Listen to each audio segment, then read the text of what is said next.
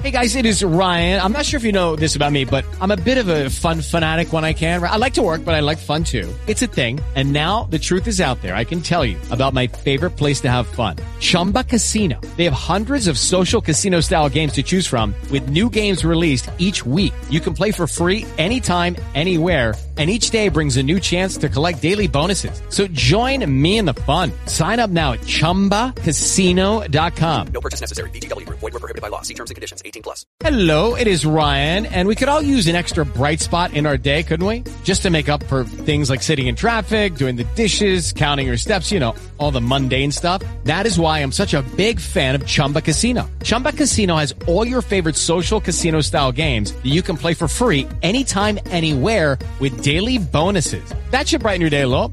Actually, a lot. So sign up now at chumbacasino.com. That's chumbacasino.com. No purchase necessary. VGW. Void were prohibited by law. See terms and conditions. 18 plus.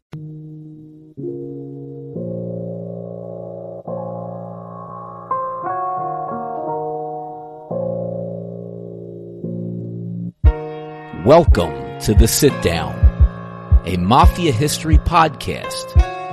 Here's your host, Jeff Nadu.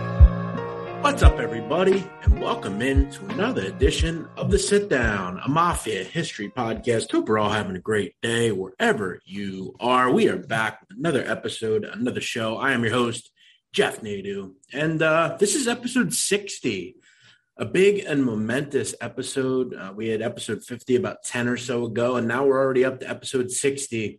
Uh, before we get into the show, as always, make sure you give us a follow on Twitter at the Sit Down Seven.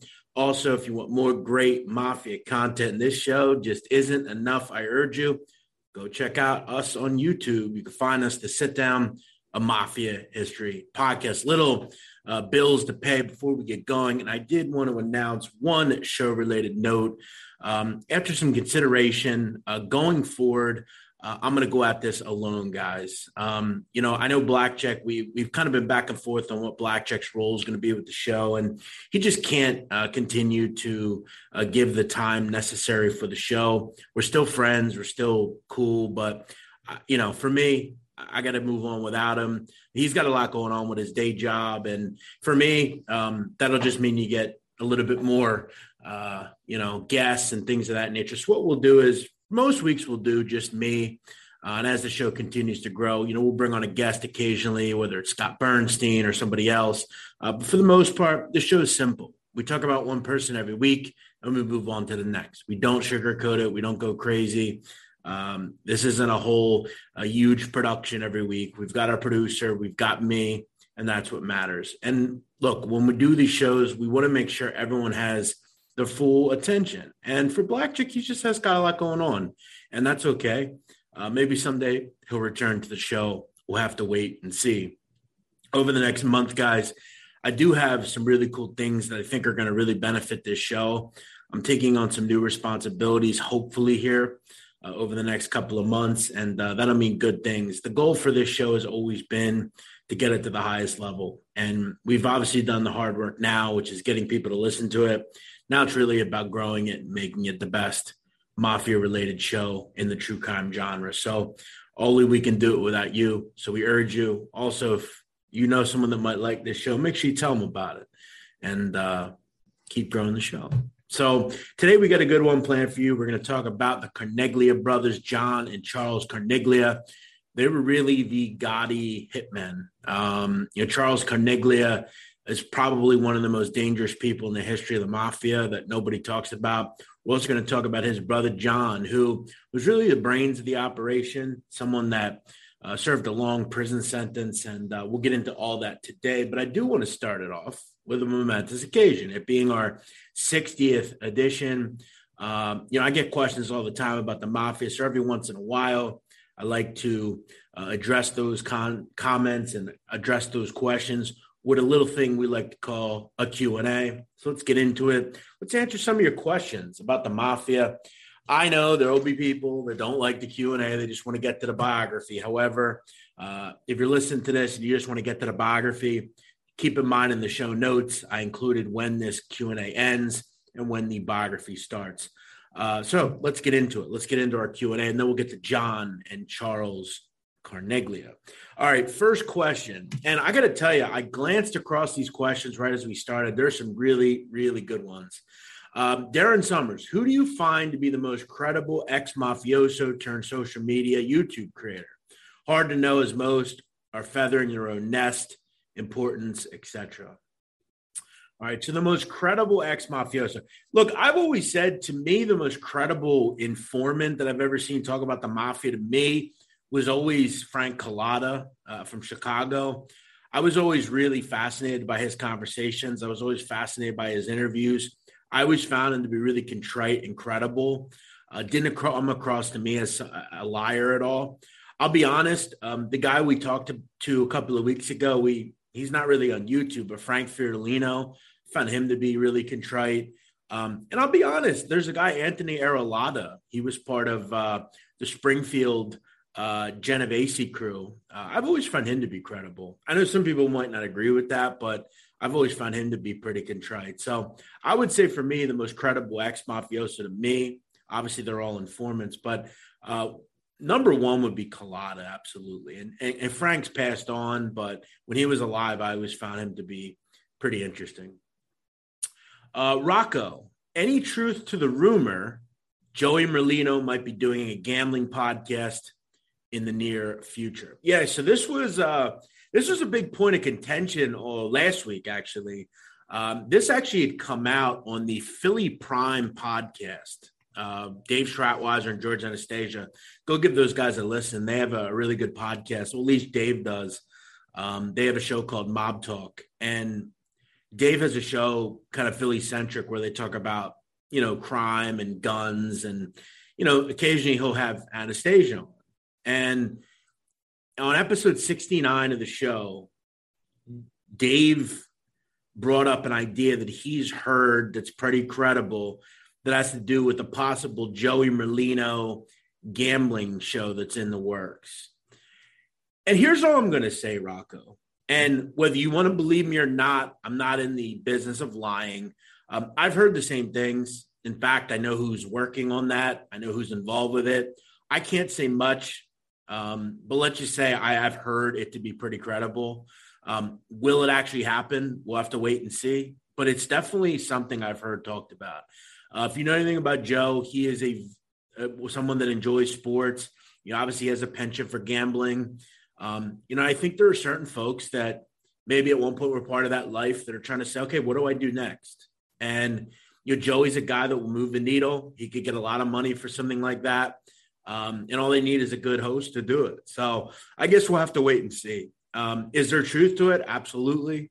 Um, have I heard it from my own mouth um, or, or from someone that I know? Absolutely. And Dave and George, I think, are, are, are on the money when they, they've they've said that they've heard about it because I have as well. All right, um, Brian Waltney. Waltney, that's an interesting last name. I hope I got it correct. He asks, has there ever been any major conflicts between the outlaw biker gangs and mafia families in the New York, New Jersey, or Philadelphia area? Um, not that many, uh, as far as I know. Um, the only recognizable one that I can remember uh, is years ago. Um, this was in the late 90s here in Philadelphia. There was an organization um, that had some relations with the mob here in Philadelphia it was called the 10th and Oregon crew, the 10th and O gang, et cetera, et cetera. They had gotten into a beef at one point in the 90s with the Pagans Motorcycle Club. Um, there was an individual, Steve Montevergine, called him the Gorilla. There was a beef uh, over some drug dealing and loan sharking turf. There was a scuffle between Pagans and 10th and O guys at a bar called Cookies on Oregon Avenue. Um, a guy, Louis Tur, was killed. Um, and then this cat from uh, Cookies got beaten up. There was a peace deal that was supposed to be brokered between 10th and O and Gorilla with the Pagans. The 10th and O gang had a guy that ran them called John Hendry. Um, they kind of figured some things out. Eventually, though, down the road, the peace treaty blew up and Montevergine was shot on Oregon Avenue uh, eight or 10 times. Um, his mother lived down on Oregon Avenue, around 11th and Oregon. And, he was shot. Then Johnny Hendry got shot at at I believe the Oregon Diner, um, and it was back and forth. Um, but that's the only known connections that I have or have heard of. There are some connections, I think, in Jersey with, with certain just kind of drugs and things of that nature. Also, if you remember many years ago, Raymond Martorano, Long John, he was uh, regularly selling uh, methamphetamine to certain motorcycle clubs. So is it a is it a pronounced relationship? No, not that I know of. I know up in Canada there are some connections and things like that, but I don't know of any pronounced connections between any currently. And I'm sure they they've had some, but none that I know of. Um, all right, Gavin Cook, uh, you and three made men are going on a vacation. You get to choose where. The activities you plan don't have to be mob related. Keep in mind you're on vacation and it's a break from work. Who do you take with you and why? Uh, I have to say, Gavin, this is a terrific question. All these questions so far are really good. This is a great one. Um, so for me, number one, I'd be remiss if I didn't say John Gotti. Um, the good thing about John, you know, likes the club, you know, good looking guy, probably can attract the women. Um, I feel like it would be dapper and fun, and you know, we could go bounce and things like that. I think he would be someone you'd have to take. Uh, he might talk a little too much, but there's nothing wrong with that on a vacation. Um, I would also bring Joe Watts. Um, obviously, the good thing about Joe Watts was he made a lot of money. He could probably pay for a lot of things. And I have heard through the grapevine that whenever people were out with Joe Watts, they never paid. Um, so I'm definitely good with that. Plus, we have to also keep in mind Joe Watts, good looking guy as well, had a beautiful wife. I'm sure he could attract a nice female or a few females. Uh, plus, he can uh, be there for me if um, if we need him uh, to, to, to help us out with with the trash outside, if you know what I mean. We get we get into a beef with somebody, we can just sick, sick Joe Watts on him. Um, and my third guy, uh, Joey Massino. Uh, I would I would bring Joey Massino. One because I like the kind of camaraderie of this group. Obviously, Joey Massino and John Gotti were somewhat close at one point. And also, if you remember, Joey Massino was a cook. He owned a catering hall. Uh, he had a restaurant called Casablanca. Uh, so I could have to imagine, you know, he could get us to some nice restaurants. Um, and he was a traveler, as far as I know. So I'm sure he had some connections. Uh, plus, if we ever needed a meal made, he could do it. Plus, I feel like Joey Massino was probably, you know, a good ornery guy, kind of a, a, a guy that you want around. So I'll go Joey Massino, John Gotti, and Joe Watts. Um, you know, I'd also consider maybe like a Sam Giancana, um, lucky, you know, how could you go wrong? Um, that's a great question, though. All right, uh, Mr. Milkman. Uh, as the mob policed a lot of their neighborhoods, do you think the streets are safe now or back in the 60s and 70s when the mob was at their peak? I remember seeing footage when Gotti went to jail. People were saying he was good for the community. Um, look, I've gotten into arguments with people about this before.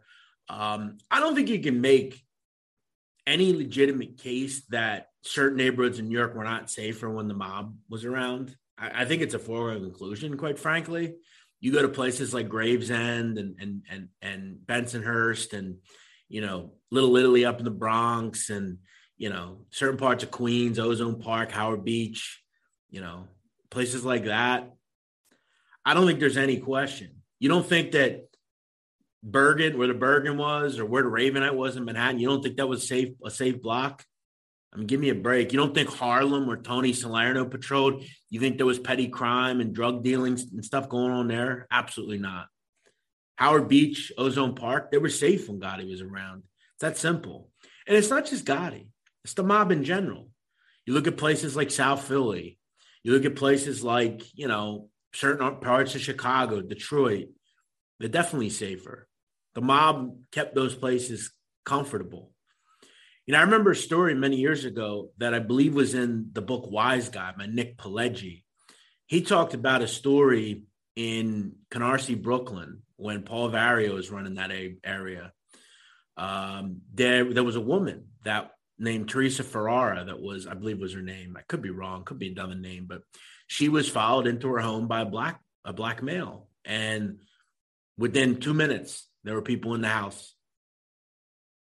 he tried to rape her, this guy. And the mob quickly ran in, figured it out, and that was that. You know, petty crimes, things going on, you know, petty drug dealing and, and drug addict. It wasn't it, it wasn't a thing in those areas. They were definitely safer. I bet if we went back and pulled the, the crime reports out of those neighborhoods in particular, I guarantee they were lower than some other ones. Do I think New York would be different if the mob were around today? Probably. Probably a little bit different. It's a good question. Now, also, we have to remember the bad things the mob did extortion, you know, uh, murders, things of that nature. So, did it even out? Maybe. Chris, who was the snitch that informed on John Gotti using the apartment upstairs from the Ravenite? Was Gotti potentially informing for longer than he had let on? I don't think so, but worth bringing up. Um, there was no informant. Uh, the feds did a great job at figuring out um, that there was something going on above the Ravenite. They had noticed that a woman called Mrs. Cirelli lived up there. She had a husband that had been connected with the Gambino crime family many years before. The owner of the building was an individual named Joe Lafort, Joe the cat, big earner for the Gotti family and for the Gambino family in general, made a ton of money in real estate. Um, but the feds did their due diligence and figured out that, you know, they were probably doing business upstairs. And I know when I talk with John Gleason, if you read the book, um, The Gotti uh, Wars, um, the book by John Gleason, I had him on a couple of weeks ago. They actually talk about that at length uh, when the FBI went to um, Gleason about all that. And he had, he had, he was fascinated. He would sit there and just listen to it. Um, there was no snitch. Um, there were some informants in the family. A guy, Tony uh, Rampino, was a cooperator at one point, but he didn't give them anything with the Ravenite. The feds figured that out on their own. Um, Ted Sizemore, what were the relationships between the time Mafia and one percenters? Uh, we already talked about that. That kind of snuck in. Interesting two questions about the same thing. Uh, Jenna, I'd be really interested in hearing about the Lebanese Middle Eastern Mafia. Um, you know, Interesting question. I don't know of any known Lebanese Lebanese mob in America. Um, the only Middle Eastern mob that I know about would be the Chaldean mob. Uh, and if you know anything about uh, Assyrians, that's who Chaldeans are. They're very big in Detroit. Uh, my friend Scott Bernstein has done some really good work on the Chaldean uh, crime families and things of that nature. I know they're big out in California as well. Um, there are other mobs as well. I mean, keep in mind um, there there there are groups. You know, not that Armenia is in the Middle East, but the Middle East. Uh, mostly the one the stuff that I know of would be the groups tracing their roots kind of back to to, uh, to Iraq with the Chaldeans. Um, and as I said, they're pretty big in Michigan, California, Illinois, places like that, out in Phoenix. Um, so I would look into that, uh, Jenna, or get in touch with Scott Bernstein. He does a lot of work with uh, on the Chaldean stuff. Facebook is building tools to enhance safety and security. Over 40 million people are using Facebook's privacy checkup each month. That's nearly 60 times the population of Washington, D.C. Learn more about the work ahead at facebook.com forward slash action. All right, Anthony Flores, what's the current state of the mafia leaders, territories, etc.? Um, so I've talked about this like a lot. Um, I might do a show on this down the road, kind of outlining it. Um, I'll do that in a couple of weeks, Anthony. So just stand by. Um, that would take too long to kind of go through. Um, but but stay tuned. Maybe we'll do something down the road here. Uh, Paul Olick, one. Do you think the five families, rather than one big mob family, hindered or lessened the chance of violent murders, paragraphs within the mafia? or did it make them more common? Um, do I think the I, am not sure I understand your question. Um, look, there's always going to be issues. There's always going to be murders. There's always going to be violence. Um, if it had been one family, probably would have been worse. I think the five families definitely hindered it due to the fact that there was a commission and you know treaties and, and peace was a little bit more normal. People wanted to work together as opposed to against each other. But um, you're always going to have violence and power grabs and things like that. And what the commission did is, if there was a power grab, and you know, they would kind of isolate themselves from that particular family and kind of stay away. So, yeah, I think it definitely uh, lessened the chance of violence, but uh, I don't know, one big family, I think would have been a complete mess. Because if you look at most of the power grabs and wars, I mean, they're within the same families, whether it's the Colombos or, or whatever. It's not often that other families really war against each other. It's usually inner issues, you know. So that's a good question, actually. I, I didn't quite know where you were going with that initially, but actually ended up being a pretty good one. Dumpling says, I'd like to learn more about the Cavalcante family. Um, he didn't really follow it up with a specific question, so maybe you can get in touch with me and, and maybe we'll do it on a further one down the road. Uh, Dizzle, are you ever going to do a show on the Montreal mob? Um, you know, I get questions about Canada a lot, you know, whether it's Hamilton, Montreal, uh, you know, Toronto, different areas. Um, I wouldn't say that's my forte in, in mob stuff. I'm more of an American and Italian uh, fan as far as uh, the mob's concerned. Um, not that they're not all Italian, but um, I don't know. Maybe we'll do some stories on on YouTube about it. Um, probably going to do a Vito Rizzuto show at some point, but um, I have so many kind of just American mafia folks to do. Um, but I'm sure we'll do something at some point. Uh, Eric Anthony, I read a book that Sammy Gravano and Gaspipe Casso had a relationship with each other in the drug business. To your knowledge, do you know if there was any truth to that? Um, I'm sure you read it in um, the book about Anthony Casso. Um, as far as a relationship between them, I would have had to have thought there'd be something. Um, I mean, of, of, course, there probably was. I mean, I know at one point they, they moved around in the drug game. Um, do I know of any legitimate relationship?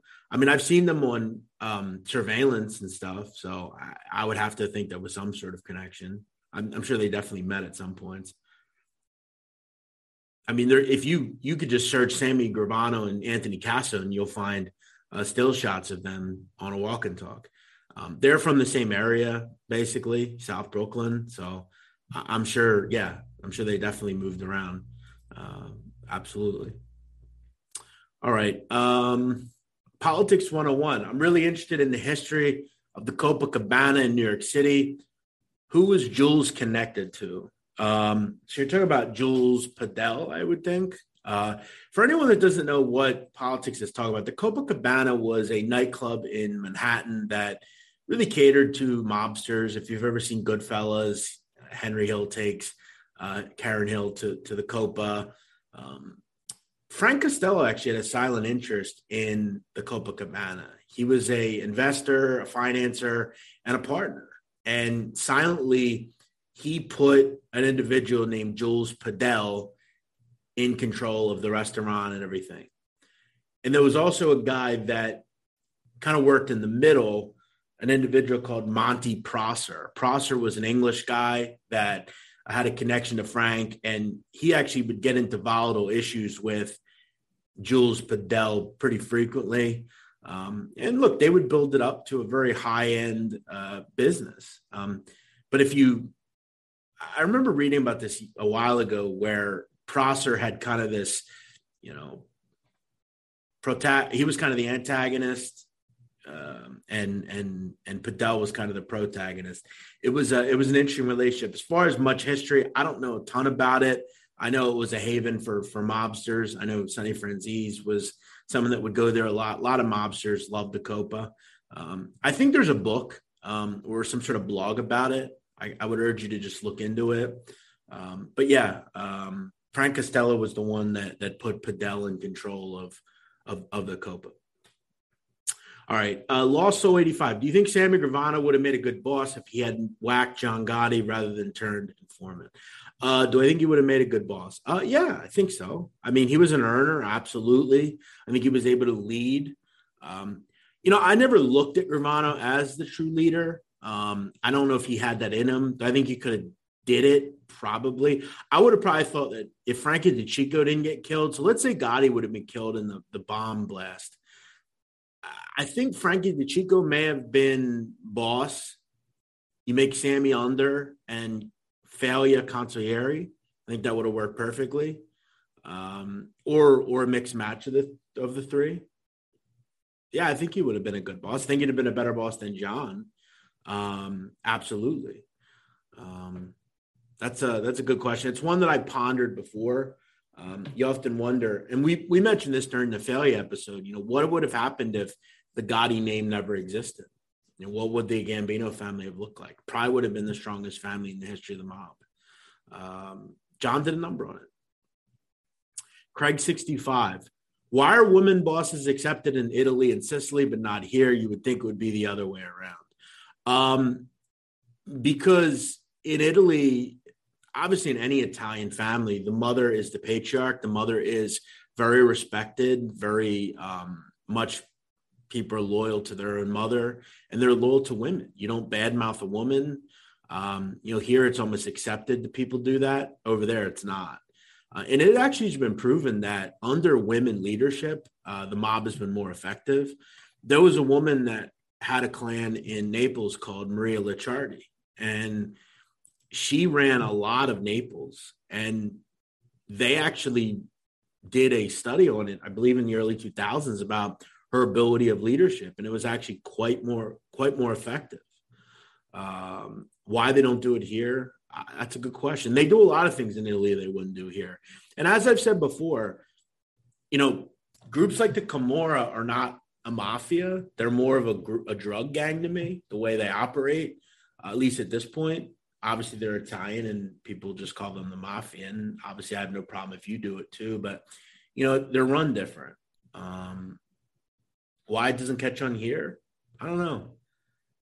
I guess because over here we don't respect women as much. I, I don't know. I, I, couldn't answer that. I guess it's just not accepted.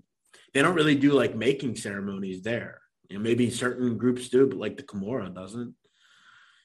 Jim Madera, do you consider Michael Franzese a rat, even though nobody went to jail because of him? Um, that's not true. Um, several people went to jail because of Michael Franzese.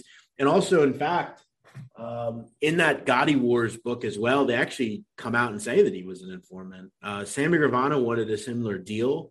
Michael Franzese was under something where he would only have to cooperate for one year. And after that one year, he wouldn't have to cooperate anymore. He put an individual named Norby Walters in prison. He sat down with the government.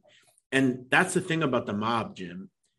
In the old days, really until the 90s, accepting and even sitting with the government was a rat move mentioning you were in the mafia was a rat move. Even considering that the mob existed was a rat move.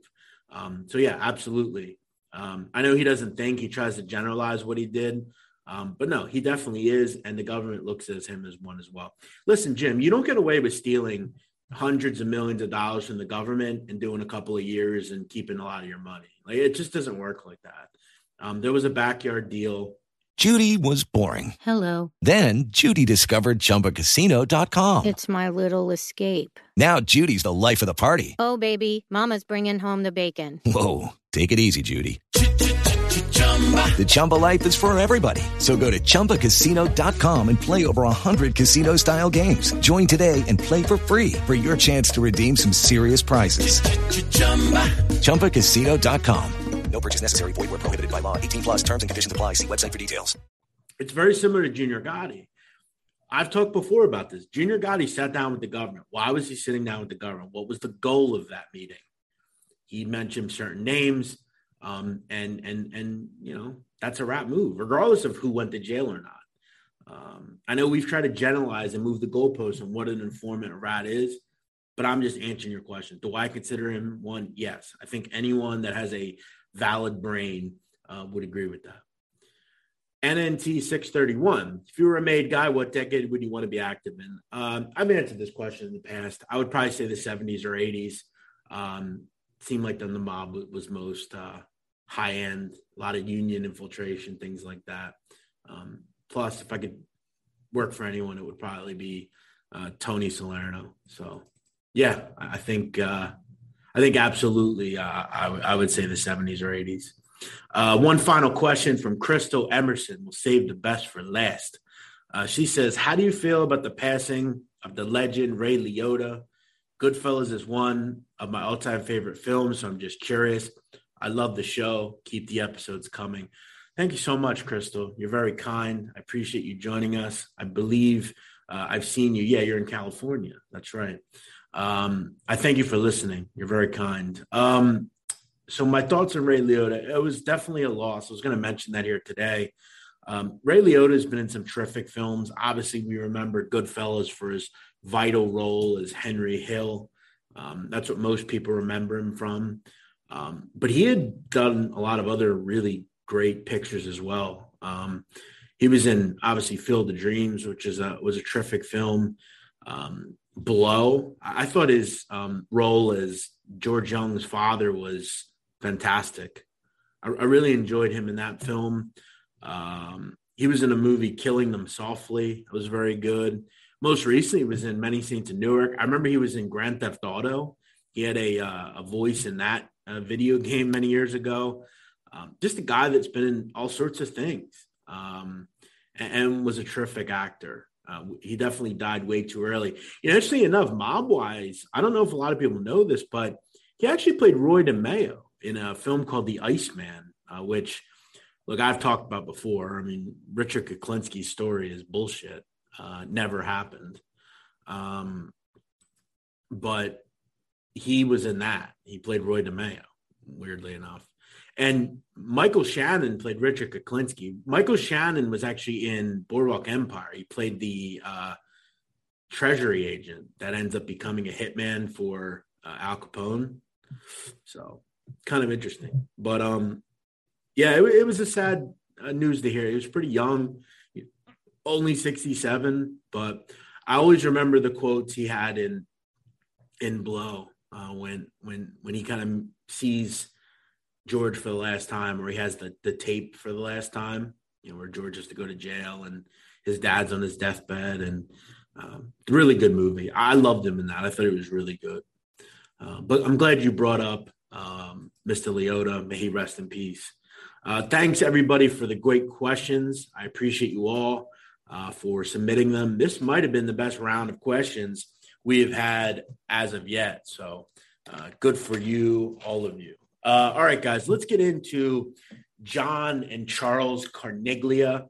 Obviously, this is the first duo we're going to do on the show. What I'm going to kind of do is I'm going to talk about John first. He's older by one year. Uh, so we'll talk about John and then we'll kind of kind of meld Charlie into the whole thing. Kind of different guys, but ultimately had a huge role in the Gambino crime family and you know ended up really kind of being the chief executioners for uh, John Gotti, most notably Charles Carneglia. Uh, John Carneglia was born in 1945 in Ozone Park, Queens. As we know, Ozone Park was a mob breeding ground. And Charles was born one year after in 1946. Um, early in the life, they would actually run around and, and, and, kind of run the streets, just like any young kids would do. Um, their mother actually, at one point, um, acquired a junkyard that they would actually run with their mother uh, really throughout most of their criminal career. Um, they would also eventually purchase a building at 834 Pine Street uh, in Brooklyn. And they kind of would move a lot of their operation to East New York. Now, for anyone that doesn't know the geography of East New York and Ozone Park, they're very close to each other. Um, you know, they're similar neighborhoods. One's in Brooklyn, one's in Queens.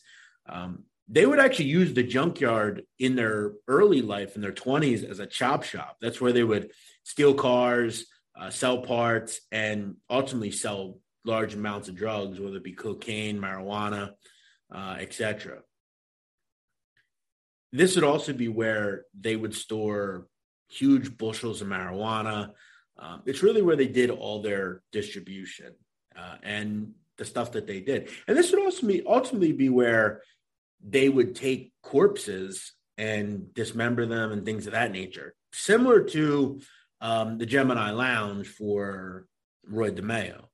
Um, in 1972, as we know, the Gambino crime family is, is under a change, at least in Brooklyn. Uh, big time capo Carmine Fatico would actually move uh, to Ozone Park. Uh, and that's where his big operation was was taken from East New York. And that would be a big foray, foray for them because Carmine Fatico was a legend. He had a lot of powerful people around him, particularly John Gotti, Ruggiero, um, all these different people. And they wanted to go to Ozone Park because it was very close to JFK, which, as we know, whether it was Vario or, or whoever, they all were very big in hijacking at JFK. So it was big having the Bergin Hunt and Fish Club right in Ozone Park. In the early years for the Carneglias, they started kind of running around. Eventually, would meet people like John Gotti, uh, and John Carneglia would particularly become close with Jeannie Gotti. Uh, they would sell a lot of drugs, and we'll kind of get to how that all would end and, and what would all happen. But John was really the smart guy of the of the group um, with, with the brothers. He was smart. He was savvy. He was a family man. Had a wife. Had children. Um, kind of that neighborhood guy, right? You know, a guy that you know was home for dinner. Um, interestingly enough, um, during the 70s, he would go out one day to his pool area and he would discover that a kid was living in his pool house, sleeping, uh, some sort of transient uh, kid. Uh, he would find out that the individual, Kevin McMahon, was isolated from his family. He had been getting in some trouble. His family kicked him out. And slowly but surely, John basically starts acting as, as a surrogate foster father to him uh, and and takes him in, uh, and, that, and that was something that would end up really haunting the Carneglias late in life, which we'll get to. Um, but he did his good deed, John Carneglia, and that's the kind of guy he was. Eventually, his brother Charlie we get close to the kid as well, and kind of act as as his heir apparent when when John goes away. Uh, in 1980, as we know, John Gotti's youngest son Frank would actually die in an auto accident. If you remember, uh, he's hit by a car on a mini bike. A lot of people have contacted me, and I did actually not, I actually didn't know this, but according to them, they would say that the individual that gave the young Gotti, uh, Frankie Gotti, the mini bike that day to ride around was Kevin McMahon. I have not been able to absolutely confirm that, but I have heard that through um, through certain folks that, that would know. Um, according to some information that I was able to obtain, so what happened was obviously Gotti's son dies. Initially, John looks at it as an accident, tells his wife it's an accident.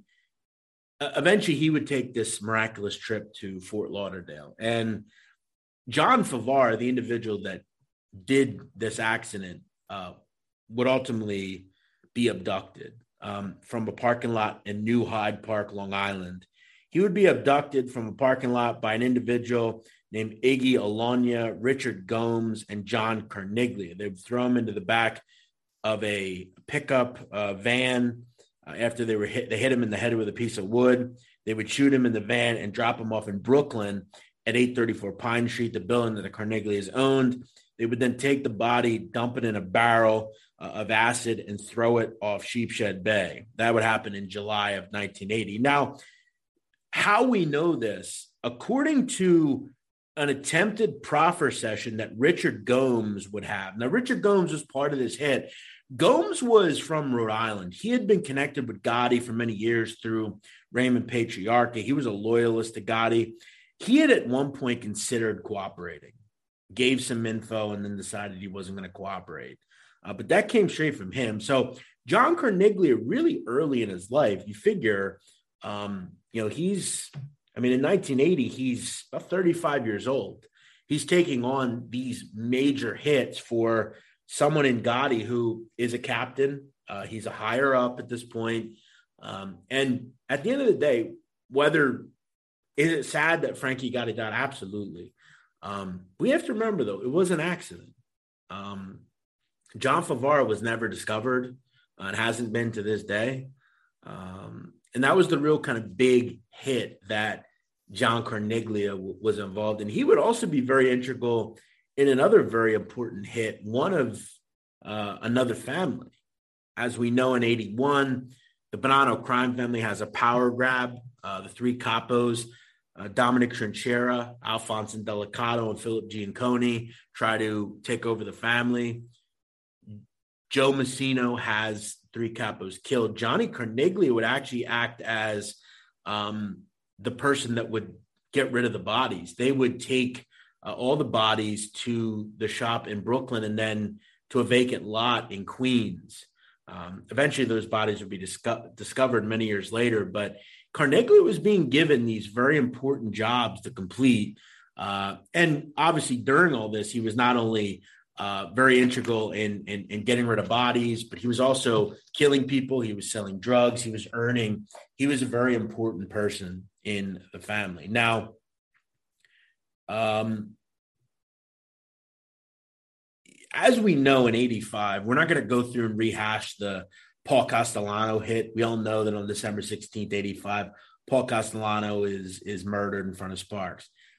If we remember back to that episode where we talked about this murder, Johnny Carneglia was actually the chief executioner of Paul Castellano that night. He was handpicked by Gotti and Gravano to be the individual that walks out of the awning underneath Sparks and shoots Castellano. Obviously, alongside him was Vinny Artuso. The other shooters that killed Bilotti, Sal Scala, Eddie Lino. Now, as we talked about in that episode, Carneglia ended up being the only gunman to actually shoot Castellano. Artuso's gun would jam, and Carneglia would have to finish him off himself. Um, now, to this day, no one has ever been charged with that crime. Um, but people would, would, would venture to believe that Carneglia was the man that did it. Now, there's no evidence of that, uh, at least according to the police. But it's kind of one of those things that the streets kind of know. I want to kind of get though to some things that would happen during all this. Before this hit in, in 85, in 1983, John Carneglia was actually indicted uh, alongside John Gotti uh, on a case. Um, they would end up ultimately getting a mistrial for jury tampering. Um, and, and, this would kind of be something that they would kind of rehash down the road. Um, there would be another case where they were, he would get indicted with Gene Gotti, and this is something he would ultimately have to face. Um, the original case that they had in 83 had to do with loan sharking, illegal gambling, murder, all sorts of stuff. Um, they would eventually be retried again for that case in early 1987. Gotti, alongside Carneglia, beat the rap. So he had beaten the government twice. Um, and it's funny because outside the courtroom that day, Carneglia would tell the media, quote, to tell the FBI, you get your 20 toughest guys, I'll do the same, and we'll settle this once and for all outside the courtroom. Um, definitely kind of witty, right? Later in 87, they would have to go to court again. This time, Carneglia goes to court with Jeannie Gotti, and they go on trial uh, for narcotics trafficking and all sorts of narcotics enterprise stuff, racketeering, all that sort of thing. Um, he would beat the rap, um, obviously, like I said before, uh, but he wouldn't beat it uh, a third time on May 23rd, 1989, in his third trial on the 83 charges. John Carneglia, after jury mistrials, witness tampering, all sorts of things, he's convicted of running a heroin distribution ring. On July 7, 1989, Carneglia gets 50 years in federal prison, $75,000 fine. Jeannie Gotti gets it as well. If we remember, the feds would kind of figure all this out through bugging a pink phone in the daughter's room of Angelo Ruggiero. Now, Ruggiero would die and he wouldn't have to go to jail for this, but Jeannie Gotti and Carneglia get get a deep prison sentence, and years later, John Carneglia would actually write home in 1990 and tell his family that if he'd originally taken a plea in the case, he was going to get seven years. He ended up not taking the plea, um, and he ended up serving about 30 years in prison because of it. Um, John Carneglia was actually released in 2018, um, and he is currently 77 years old.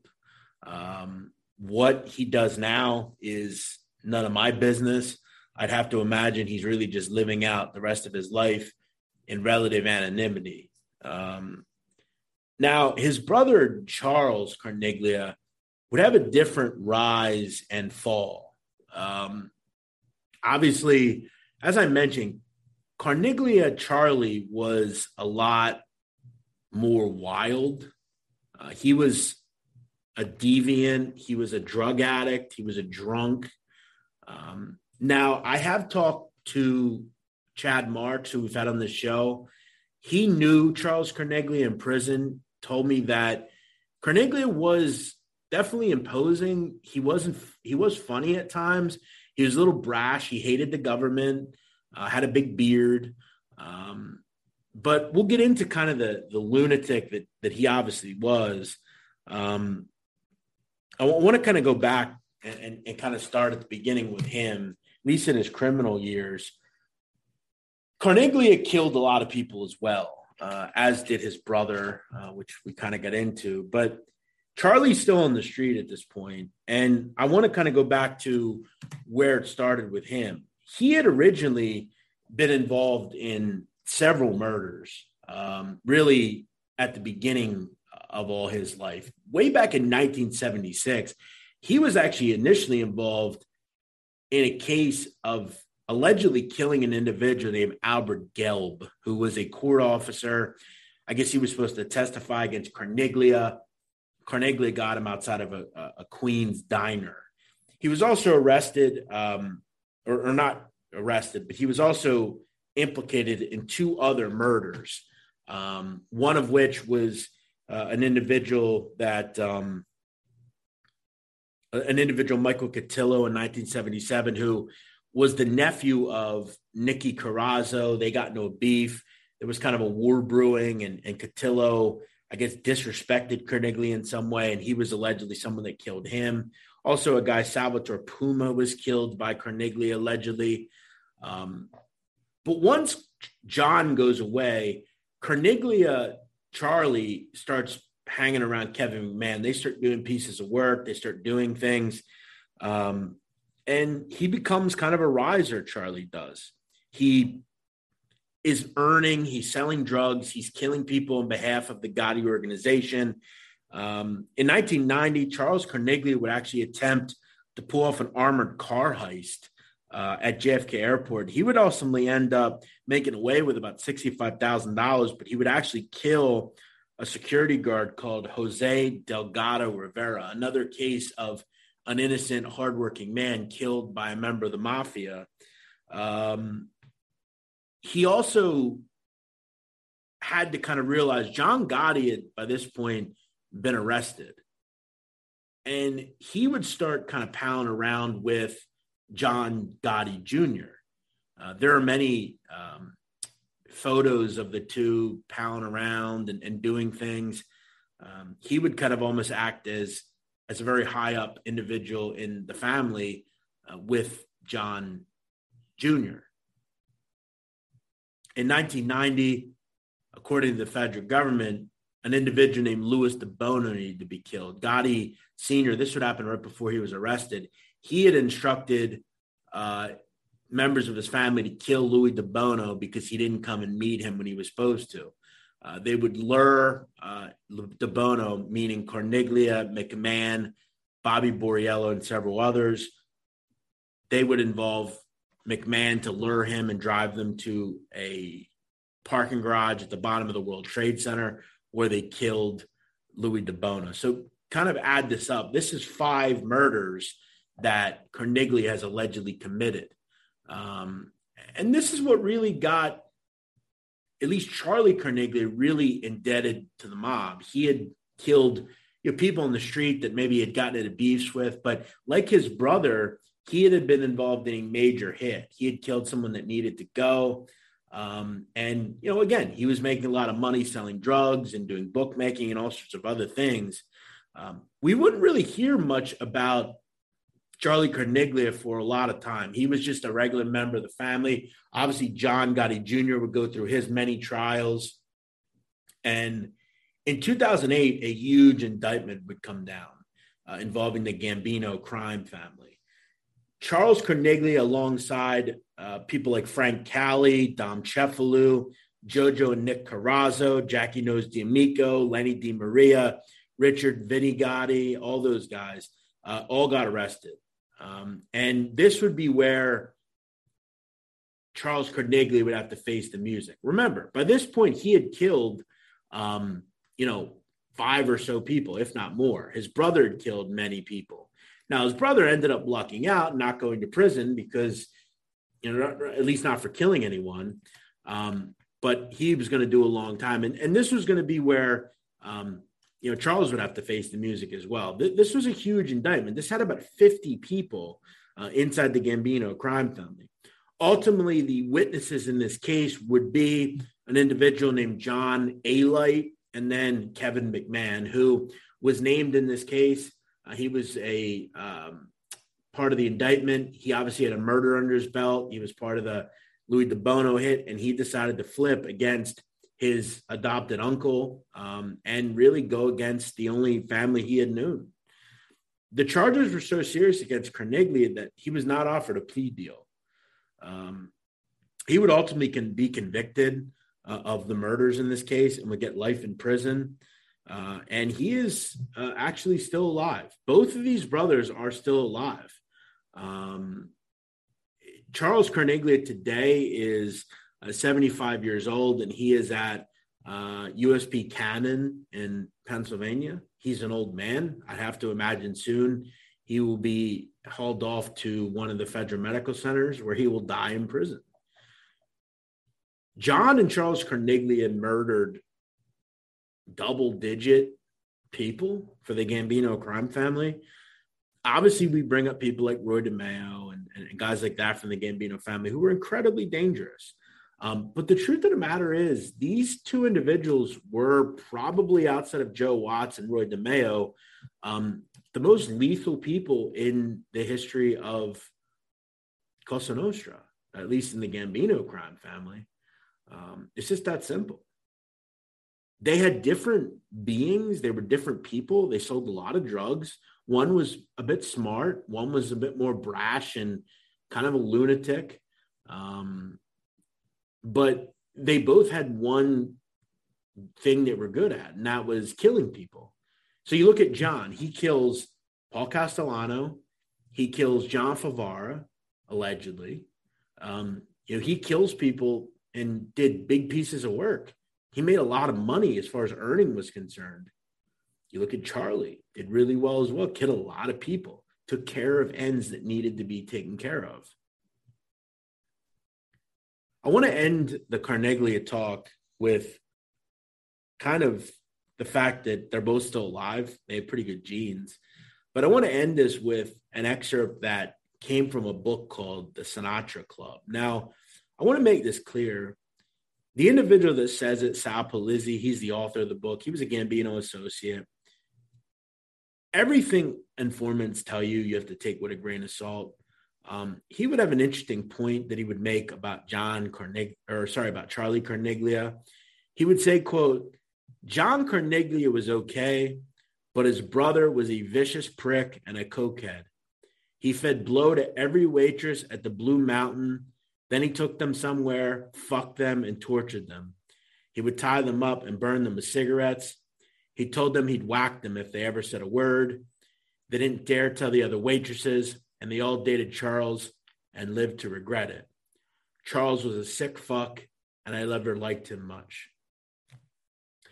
So that kind of goes to show you the kind of guy that Charles Carneglia was. He was a ruthless killer uh, alongside with his brother. And, you know, again, when we look back at the Gotti reign, Joe Watts was obviously a major killer, uh, and Charlie and John Carneglia were major killers.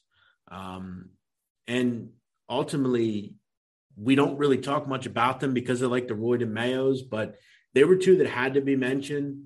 They were the chief killers for John Gotti. As always, thank you for listening. And I'm glad you're here. Uh, not a real long biography today, but one that was chock filled with information. As always, make sure you follow us on Twitter at the Sit Down Seven.